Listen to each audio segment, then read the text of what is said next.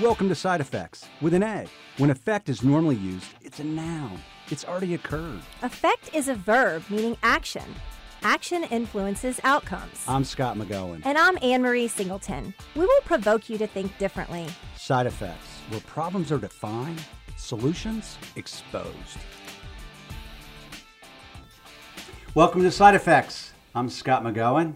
We have an amazing guest with us today, Thank you. Jill Snitcher McQuaide Thank you. with the Columbus Bar Association.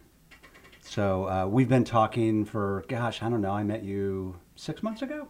Maybe. Yeah, and uh, the value that you bring to the Columbus market is amazing. But I want to talk a little bit about maybe where where you started. So, kind of unpack your career for us. Okay, so my career started when I was an undergraduate student at Ohio State University in political science. I started out as a page in the Senate and went on to work for my hometown senator at the time was Robert Boggs. Oh yeah, Um, and then I went over to work for the Ohio Attorney General, who at the time was Lee Fisher. And after that, I decided I would go to law school. So I'm sort of a second career lawyer. And uh, during law school, I started at the Columbus Bar Association. That was in 1998, and here I am, almost Gotcha. 20 years later. where did your passion for law? How did that kind of raise its head? It really comes down to helping people. Um, I started wanting to get into government affairs and doing some work in government. Um, and it, it really stems from a passion for just helping people. Gotcha. And so you went to Ohio State. Yep. I love your ring. Let me Thank see you. your ring. My yes, Buckeyes. the big Go Buckeyes. Bucks! Yes. So big game on Saturday. Yes. Penn State. By the time this comes out, the conclusion of that game will already be out there. But uh, we're hoping for the best, right? We can declare victory. I think we can. I think we can. It's at the shoe. It's a home game, uh, and uh, by golly, we need it. We need If it. we have any chance um, to be ranked number two, then we're going to need this big win. So we're excited. So we talk about the bar association in a community. What's what's the value of a bar association to a community, uh, specifically Columbus? Well, there's two core components of what we do. We fir- we serve our members to the extent that we find that our core mission is to help our members be better lawyers. If our lawyers are better lawyers, the community overall benefits. So we our second core competency, if you will, is to help connect consumers with the right lawyer at the right time. Ideally, proactively, although that's not always possible, but we educate individuals about when they need a lawyer, how to hire a lawyer, good questions to ask, when there's changes in the law, and that sort of thing. Yeah, I mean, in law is like a lot of things. There's there's specialties in law.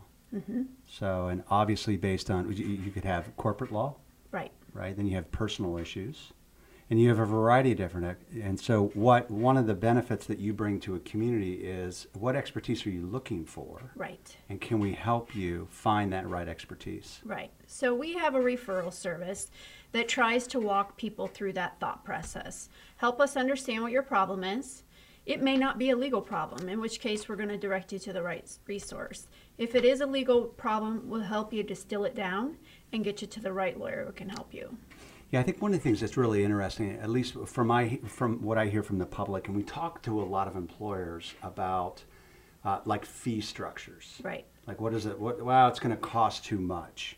And one of the things in my experience as a leader is, um, by golly, I'm not really sure you should be concerned as much as the price as you should be concerned in regards to the competence of that individual. Right. I think there's a reference point where way too many people are looking at, well, what, how much is that going to cost me? And the big issue is, what, what is it going to cost you if you don't get the right advice? Exactly. Exactly. Yeah. And it's the same kind of conversation we have with people who think they, you know, can handle their situation by themselves. Mm-hmm. In some cases, they can. There's certain practice areas that lend themselves to. It's probably better for you to do this yourself. Um, but we also try to do a good job of educating them that it's a little more serious than you might think, and you probably ought to consult a lawyer. So if I'm an employer out there and I'm interested, so they just go to your website? They can go to our website. We have lots of resources. We have a website. Um, we have a YouTube channel that has all kinds of what we call Understanding Ohio Law videos, where we try to put things into perspective. Um, we also have a digital directory, which is an online referral source. If someone is looking for a lawyer, they can go to our online directory. They can search by practice area, they can search by name, they can search by location. Some people say, I really want someone close to my home or my work. Are there big topics right now in Columbus that you see that um, that people might be looking for?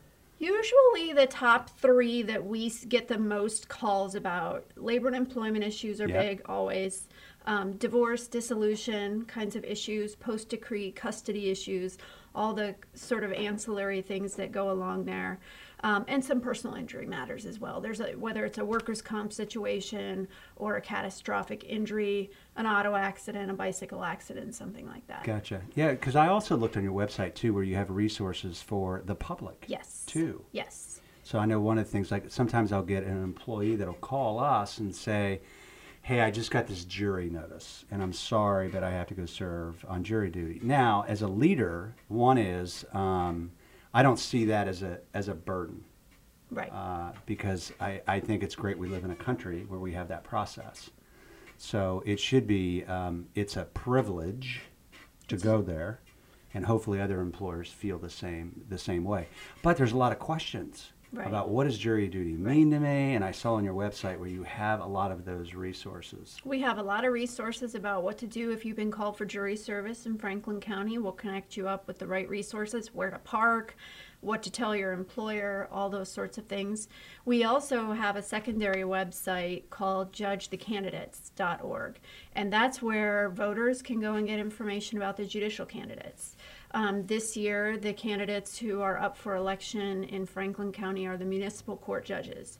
So there's bipartisan information on the website, information from the candidates themselves, and then some independent information um, through our performance polls and through our preference polls, which are essentially um, assessments from the lawyers who appear before these judges. So it sort of helps educate voters if they're not quite sure who to vote to, who to vote for. They can go there to look for some information. And then your attempt on that information too is to stay obviously neutral, yes, right? And Yes. share impartial information. yes, about that because you know I, I think a lot of us are pretty familiar for the most part around obviously national elections state elections when it gets local um, it, it gets a little confusing right.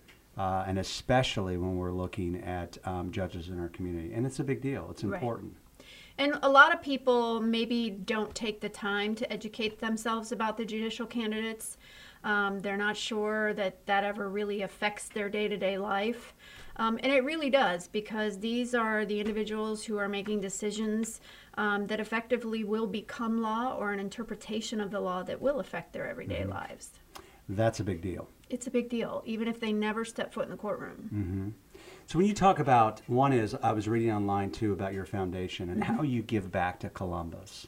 So it's it's pretty substantial the It amount is. of uh, the probably you know the, the money is obviously impactful. Probably the difference that you make in the community. So you have a foundation. Talk to us a little bit about that. We have a foundation that I believe has been in existence since the mid 1980s.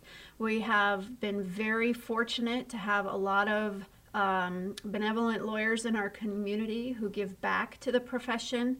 Um, s for example, a lot of the um, grants that we give go back toward delivering access to justice. Um, we operate a pro se assistance center down at the municipal court in Franklin County. That's all funded by the foundation.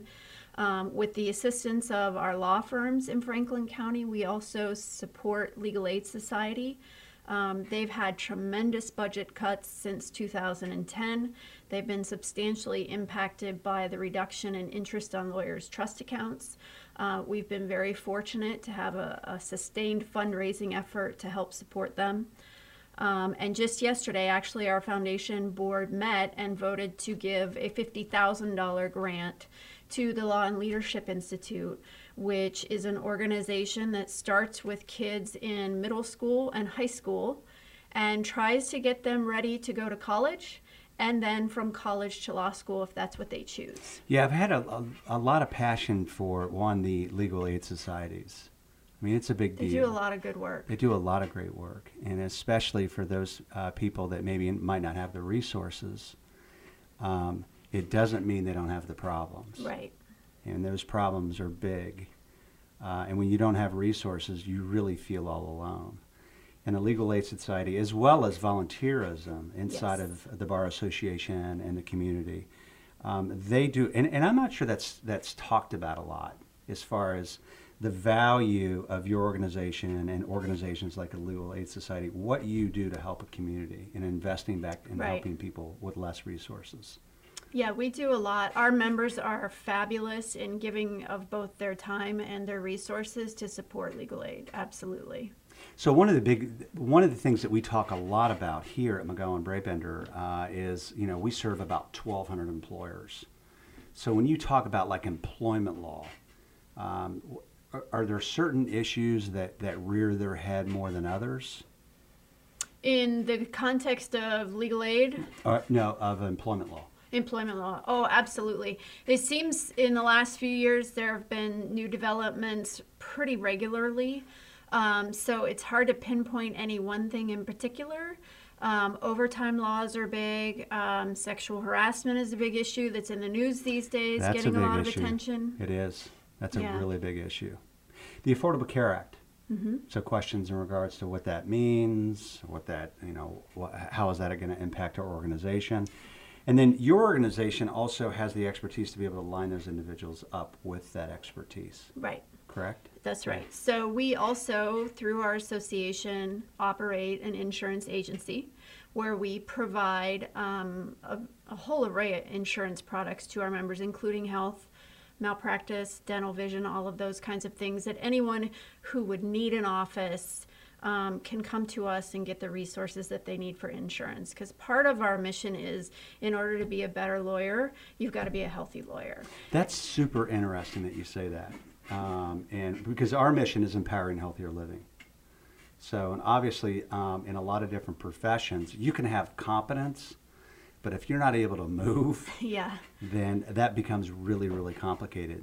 So, one of your passions is hey, how do we create this force Yep. Uh, that is healthy and competent so they can sustain a community?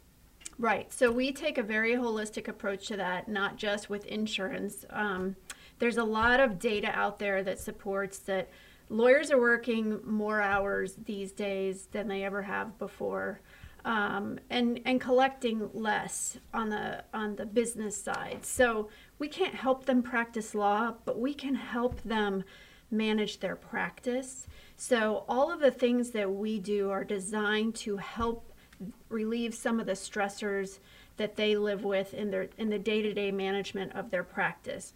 We help educate them about changes in law, but we also help educate them about resilience, professionalism, civility, um, how they can eliminate stress, all those kinds of things. We actually have a, a respite room that we built into our facility so that lawyers can come and meditate or find a quiet space um, throughout the day if they're at our facility. Yeah, a lot of times too, like at least in our world in healthcare, you see a lot of physicians that are going under hospital systems or they're they're collaborating, they're coming together uh, because it's difficult in healthcare today to be alone. Right. And I would say it's lesser in your industry to be alone. And there's nothing like fighting for the independence, right? Yeah. for fighting for the independence for the person and obviously in, in your business too especially is uh, the technology resources that are needed Mm-hmm. the expertise the talent resources that are needed and so an individual that's just fighting to be alone in this practice then they have the resources of the, of the bar association Right. Because with independence comes some degree of isolation. And, you know, with, with the stressors that already exist in terms of managing a business and managing your law practice, we don't want our lawyers to feel isolated. We want to create a place where they can come and make connections with other people. People who can guide them, who can support them, who they can just um, be their peers and friends and connect with on a social level as well.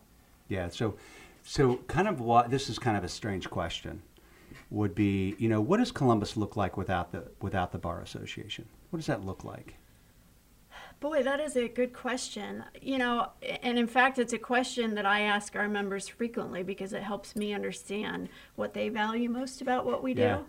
Um, Columbus is unique in that um, our legal profession is very well connected.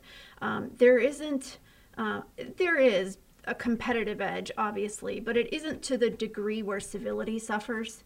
So I feel like what we do as an association is bring people together for the betterment of the the profession overall, Mm-hmm. and that helps the community. That helps the clients who are trying to find the lawyers. Yeah, no, I, I completely understand that We're a better community because of people just like you and your members. Well, thank you. Yeah. Anything else you want to add that maybe we missed? One thing that um, I should mention that we talked about, particularly in the context of our foundation, we couldn't do it without the foundation, is we have an incubator program. Um, we were one of the first bar associations in the country to establish an incubator program in 2010. Um, and it and it stemmed from the isolation. At that time, the economy had soured. we had yeah. a lot of law students coming out of law school with tremendous debt and no jobs.